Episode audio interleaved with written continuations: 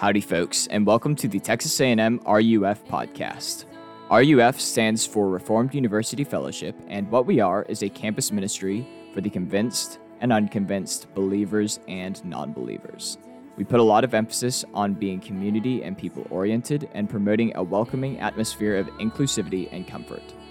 What this podcast is, is a collection of our large group sermons given by our campus minister, Austin McCann. Now, without further ado, we really hope that you enjoy this talk.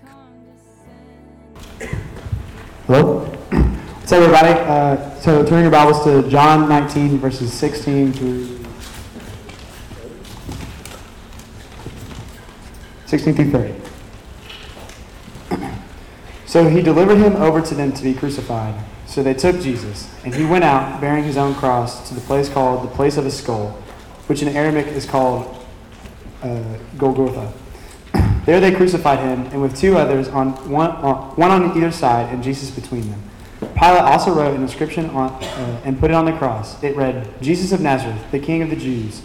Many of the Jews read this inscription, for the place where Jesus was crucified was near the city, and it was written in Aramaic, in Latin, and in Greek. So the chief priests of the Jews said to Pilate, Do not write, the King of the Jews, but rather, this man said, I am the King of the Jews. Pilate answered, What I have written, I have written. When the soldiers had crucified Jesus, they took his garments and divided them into four parts, one part for each soldier, also his tunic. But the tunic was seamless, woven in one piece from top to bottom. So they said to one another, Let us not tear it, but cast lots for it to see whose it shall be. This was to fulfill, fulfill the scripture which says, They divided my garments among them, and my, for my clothing they cast lots. So the soldiers did these things, but standing by the, the cross of Jesus were his mother and his mother's sister, Mary, the uh, wife of Clopas, and Mary Magdalene. When Jesus saw his mother and the disciple whom he loved standing nearby, he said to his mother, Woman, behold your son. Then he said to the disciple, Behold your mother. And from that hour the disciple took her to his own home. After this, Jesus, knowing that all was now finished, said to fulfill the scripture, I thirst. A jar full of sour wine stood there. So they put a sponge full of sour wine on a hyssop branch and held it to his mouth. When Jesus had received sour wine, he said, It is finished. And he bowed his head and gave up his spirit. Uh, if you all bow your heads. um, dear Lord, I want to thank you, Lord, for uh, this wonderful day and allowing us all to be here at RUF tonight to fellowship and worship more, uh, learn more about you. Uh, Lord, I just want to pray for Austin that he can um, give us a good sermon and uh, that we can learn more about you and that we can open up our hearts to you, Lord. Um, but I want to pray for anyone that's struggling here tonight um, that they can turn to you, Lord, and um, just be grateful for you. Uh, and Lord, in your wonderful name we pray. Amen.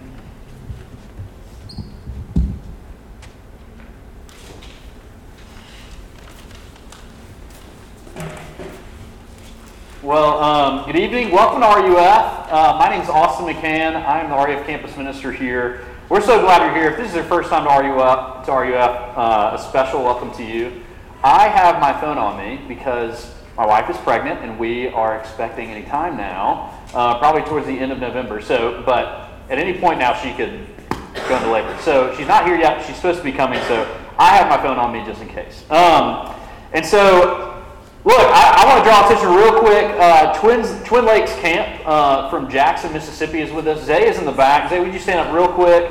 Everybody, that's Zay. Uh, thank you for being here, Zay. Look, if you uh, are interested in doing a camp or being a counselor this summer, please come talk to Zay after this. Twin Lakes is a Christian camp, and if you want more information about that, we always print out these bulletins every week. So if you pick those up at the front, they're always at the table. And on the back, we've included a QR code. So if you want to learn a little bit more about Twin Lakes, please scan the QR code, um, and it is, is on the back. So Zay, thanks for being here. Um, really, uh, what I want to say is this.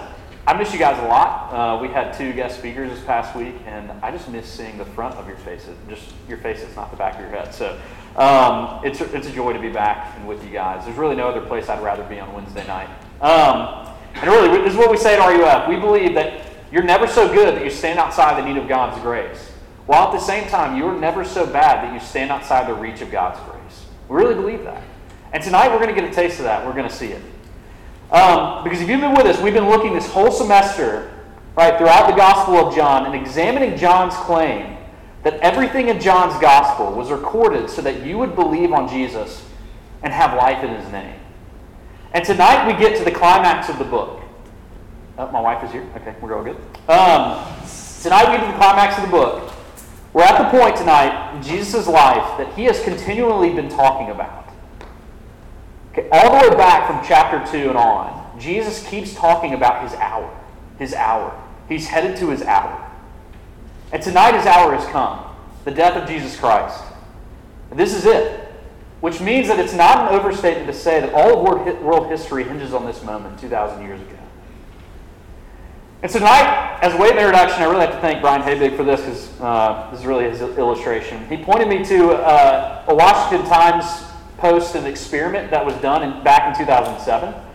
And I don't know if you've ever heard uh, of a man named Joshua Bell, but Joshua Bell is noted as one of the top violinists in the world. Uh, he's a prodigy, and wherever he goes, people pay hundreds of dollars to hear him in concert. And the Washington Times actually set up this, this experiment uh, in a subway in Washington, D.C. And they called it the Pearls Before Breakfast.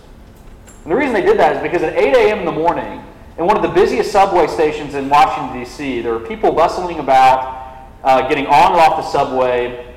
And Joshua Bell comes walking in.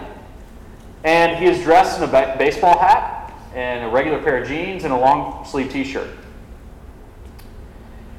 And he opens his violin case and puts a couple dollars into the case. And he takes out literally his $3.5 million violin. And he starts playing. And he starts playing a piece that some say only a few individuals in the whole world can actually play to perfection. And there he is in the middle of the subway, the greatest violinist in the world, and no one stops to listen. And there's actually people there who are, do, who are actually doing the experiment, and they were counting people as they were watching this experiment unfold. He said 63 people pass uh, before anyone even notices or any, has any kind of interest in, in Joshua.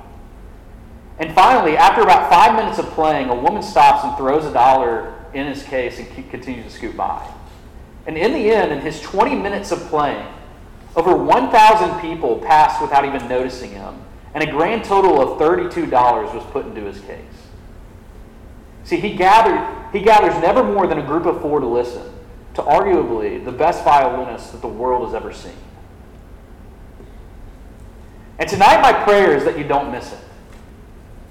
Right, we're going to we're going to see a Jewish man bloodied and beaten, nailed to a cross. And if we're not careful tonight, then we're going to miss it.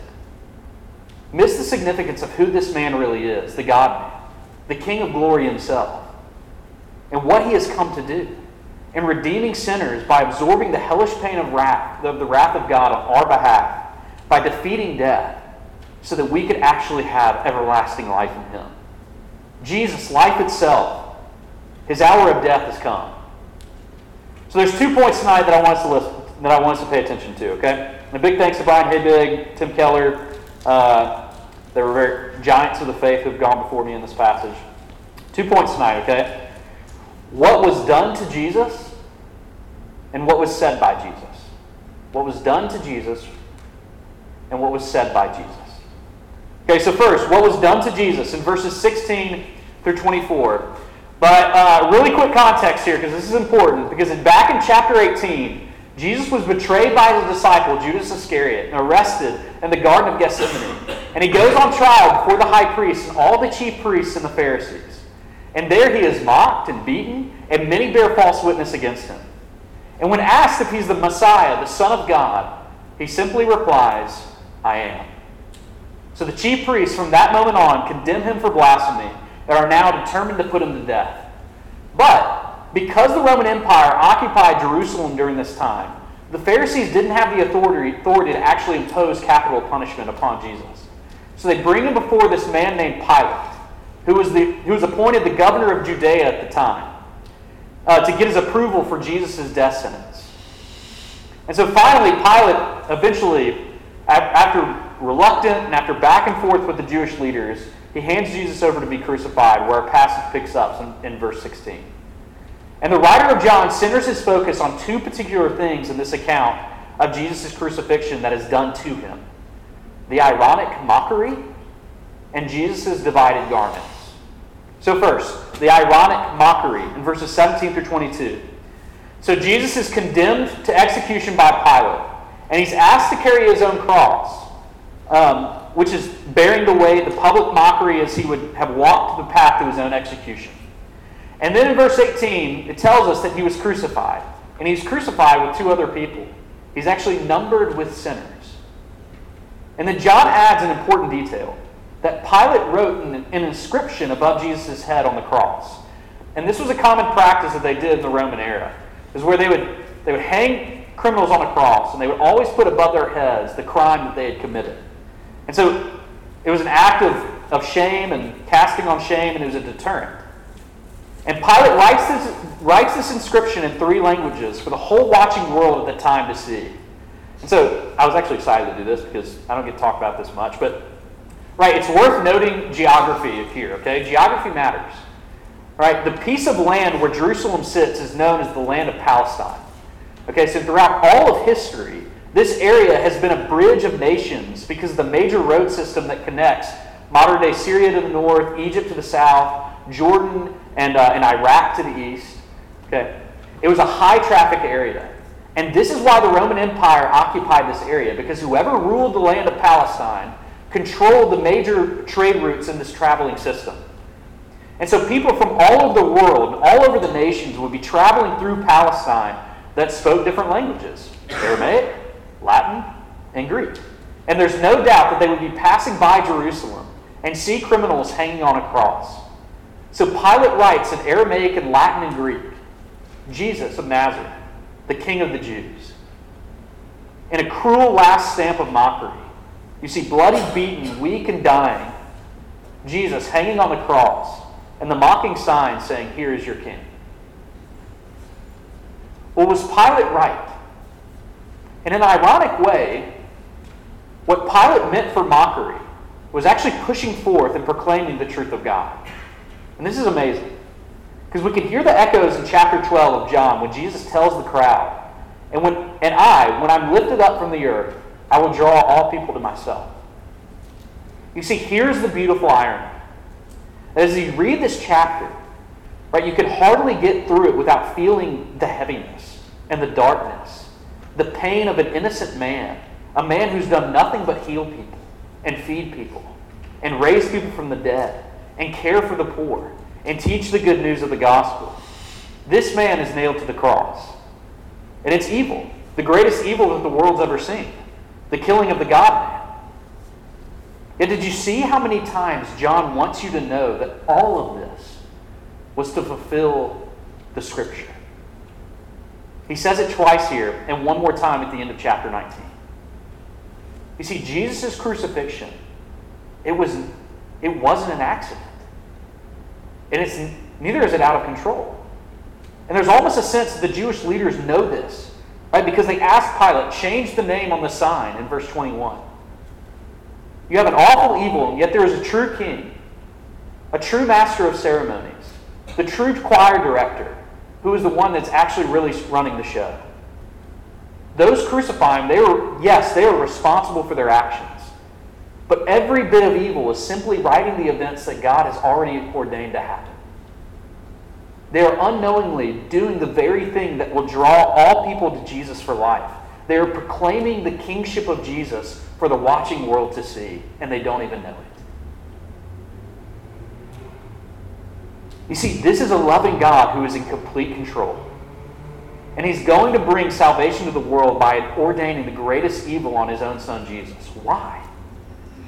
Because at the greatest point of evil, God is weaving together his story to bring about the greatest good the world has ever seen through Christ's death and accomplishing eternal life. And I just want you to consider for a moment like, could this not be true in your own life? Like, how many of you, honestly, if you have trusted in Christ, like, how many of you, though, like, when real tragedy, when real hardship comes into your life, like, ever feel that way? Like, why is all this happening to me? Like, you ever feel like the world is just a weight on your shoulders? You think, where is God in this? Why is he absent? Um, Well, if you watched or remember the 2016 Summer Olympics, it was held in Rio de Janeiro, Brazil.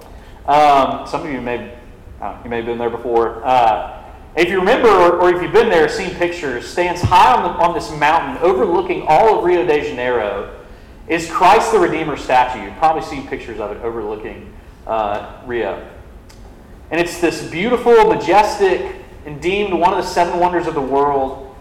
But what's ironic is that this statue portraying Jesus, that people from all over the world come to see, is overlooking the slums of one of the poorest communities in all of Brazil and even in the world. And one could only imagine that those people waking up every morning who have nothing, who wake up every day in the slums, like what they are thinking as they look up and they see the statue of Jesus. Who's distant? Who's removed? Who's irrelevant? Who's uncaring? Asking themselves, like, Jesus, like, where are you? And if we're to be honest, many of us picture Jesus like this in our life. That he's just kind of up there. He's just kind of removed and distant, doesn't really care. That there's no way that he really understands my struggle. There's no way that there is a God that can really love me. See, but this statue communicates a distorted understanding of who Jesus is. Because since the beginning of our series in John, what we have seen is that Jesus, who is life itself, became one of us. Instead of leaving us in despair, he left the glories of heaven. He came down the mountain and he entered into the slums of the sin and the suffering of our lives. Why? Because our greatest need was not merely personal happiness our greatest need is not temporary healing. Our greatest need is not to graduate college and get that Aggie ring, or to finally be married, or to finally get into that student org that will just make me a somebody. Our greatest need is for someone to atone for the sins that I could never atone for for myself. Someone to pay the debt of sin that we could never pay ourselves. We need a substitute to atone for our sins. And this is what is happening on the cross. Jesus is the perfect sacrificial king. He's the sacrificial king that atones for our sins by dying the death that we deserved, removing our guilt, absorbing God's wrath so that we could receive his perfect righteousness and everlasting life. That's the good news of the gospel. This is why RUF, we preach Christ crucified. Because it's the greatest, it's the greatest irony in all of history. This dramatic reversal. Consider this. God uses an instrument of death, the cross, to defeat death itself by Christ's sacrificial life. Hang with me. The death of death and the death of Christ leads to eternal life. The death of death and the death of Christ leads to eternal life. Life comes through the cross. Death mocked no one that day but itself. So now, Christians, we can sing with Paul in 1 Corinthians 15. We're the ones that we get, that get to do the mocking. We're the ones that we get to, that get to declare, "Oh death, where is your sting? Oh death, where is your victory?" That's our mocking cry now. And very quickly, is we also see not only the ironic mockery, but very quickly we also see that they divide Jesus' garments in verses 23 and 24. And let me show you why that's significant. Right? This is not something unique that they did to Jesus alone, okay? It was a commonplace that when a criminal was executed like this, when a criminal was crucified, one of the payments of the executioners was always to get the possessions or the clothing of the criminal. And so here they have the soldiers. They're dividing Jesus' garments, and they finally take away his last undergarment so that he is crucified naked, completely naked. Why? Like, why do I bring that up? Well, we mentioned in the past, if you've been with us, is what we've seen as a common stream that nakedness, ever since Genesis 3, ever since sin ruined our relationship with God, In almost every culture, even today in the Bible and in the Bible, nakedness is always, always a, a symbol of defenseless vulnerability and of shame. Right? Consider the Garden of Eden, back at the very beginning of our story. Adam and Eve, before they sinned, they were naked and they were unashamed. They were at complete ease with themselves. Nothing to hide, nothing to shame. But after sin, when God comes back to the garden, they run and they hide. And they make, make fig, fig leaves for themselves. Why? Because they're ashamed. They know that if someone looks at them and sees them for who they are, they will be rejected by God and people. Look, what John is doing is something amazing. The detail that he adds here is important. Because John is making you see that Jesus is crucified as a symbol of shame. He's naked. And he's the only one who, who never would have anything to be ashamed of. He's the only one in history who's ever lived where all of his thoughts, all of his desires, all of his actions could be publicized on Twitter. And there would be nothing to be ashamed of. Perfect love for his father and perfect love for people. Yet, he is the one crucified as the symbol of shame. Why? He must be bearing someone else's shame. Mine and yours. And he's finishing it. As one theologian said, Jesus is stripped of his garments so that he may clothe us with his righteousness. Jesus on the cross is a call to us all. Stop trying to fix yourself. Stop hiding from God and from one another. Let his death and his beauty, let his love cover you. And you say, like, awesome, like I like I hear you. But you have no idea what I've done. And you also have no idea what's been done to me.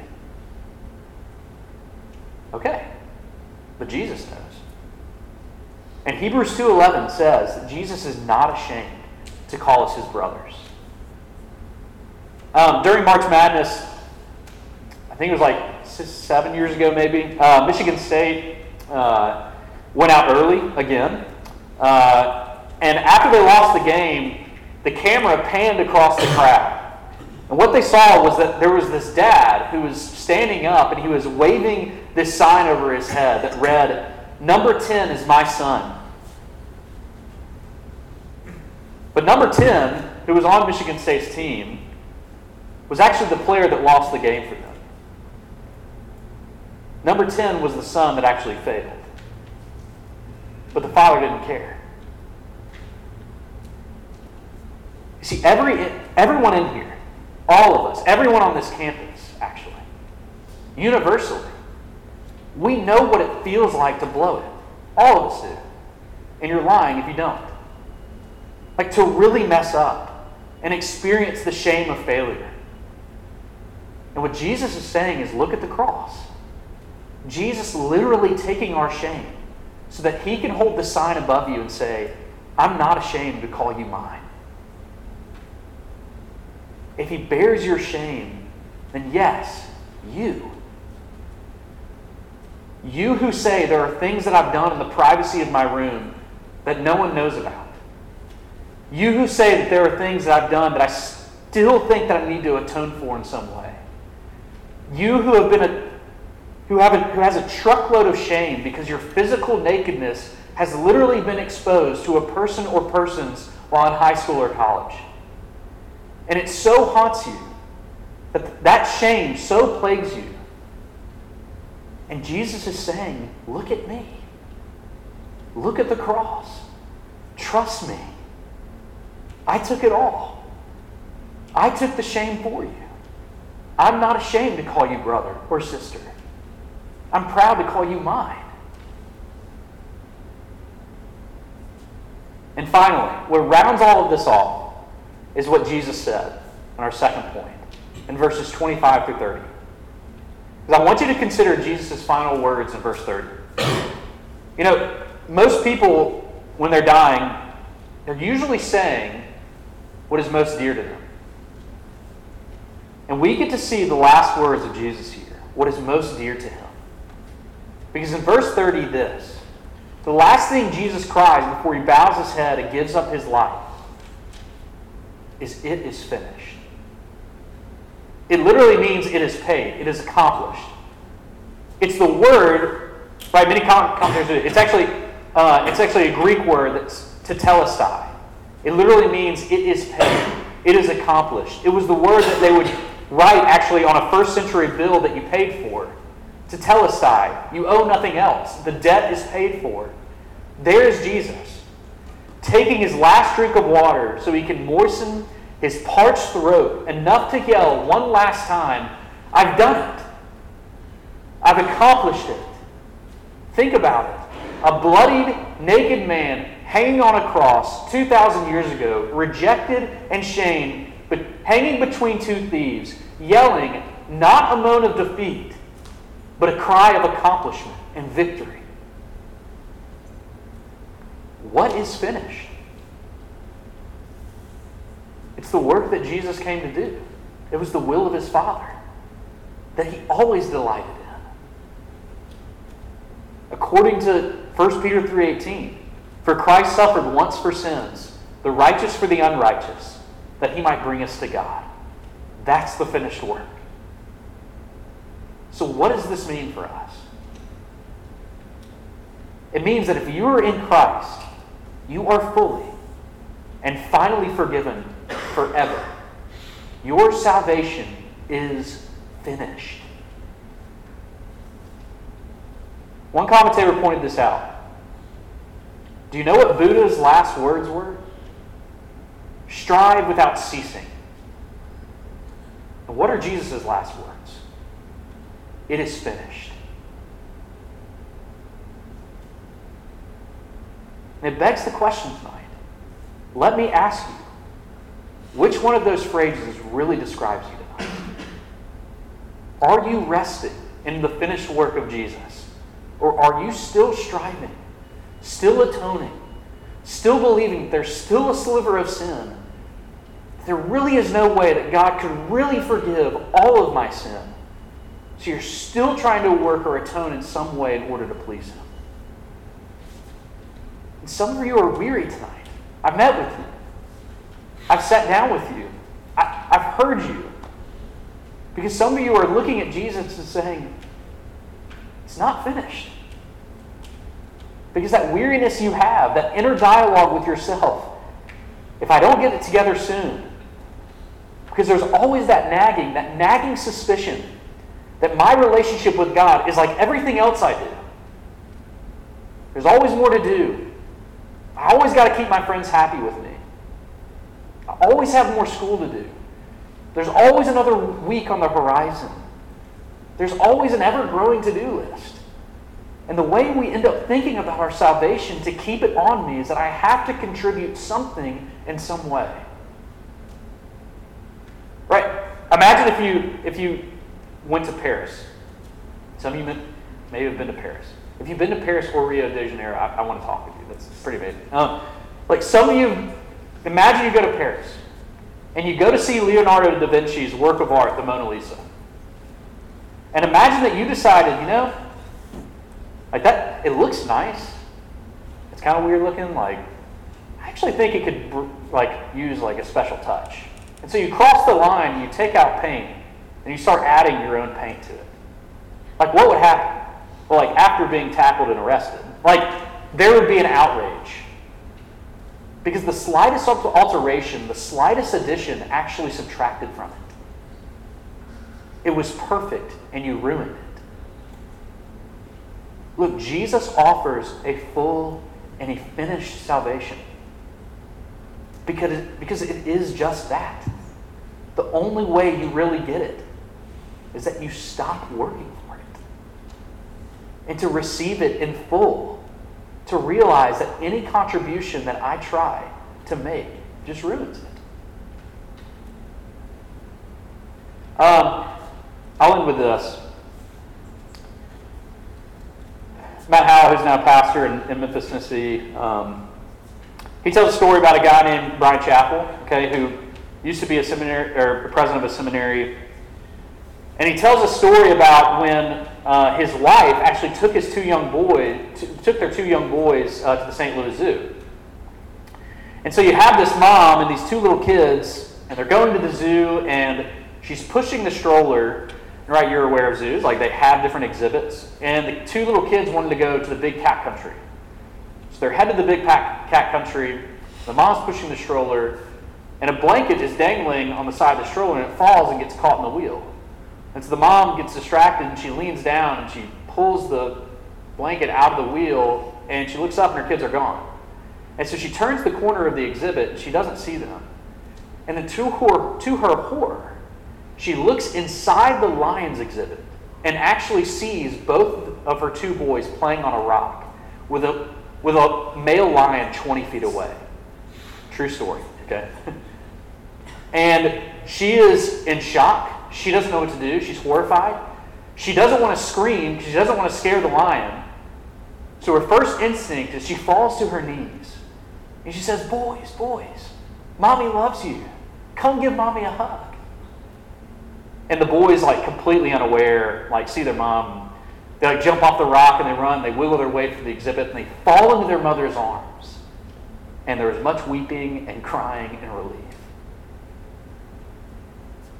You see, but these two little boys ran into the arms that saved them from a danger that they could have never comprehended, comprehended at how grave it really was. When Jesus declares it is finished, he is not shouting at you. He is not threatening you. He is putting the God the Father's heart on display. He is giving a loving warning and a promise, inviting you with outstretched arms on the cross. Come to me. I love you. Share in my love. Share in my grace. I'm here for you. So that we would actually fall into the loving arms of His grace. Life is in the finished work of Jesus. This is it. This is what we've been talking about all semester, and it all comes together here. There's, there's a way to be absolutely reconciled with God, to be done with all of my shame, with all of my condemnation. And it is in Christ. It is the love of Jesus who would hang himself on a cross. It would keep him there. And what would keep him there is not nails, but his love for you. Life is in Christ, which shows you a Father who would crucify his Son so he could have you with him. Life is in Christ, which gives you a Holy Spirit that comes to you and dwells in you so that you will never forget the power and the thrill of free grace always. And I'll end with an invitation as I always do an invitation straight from the text. It is finished. Will you receive it? Let's pray.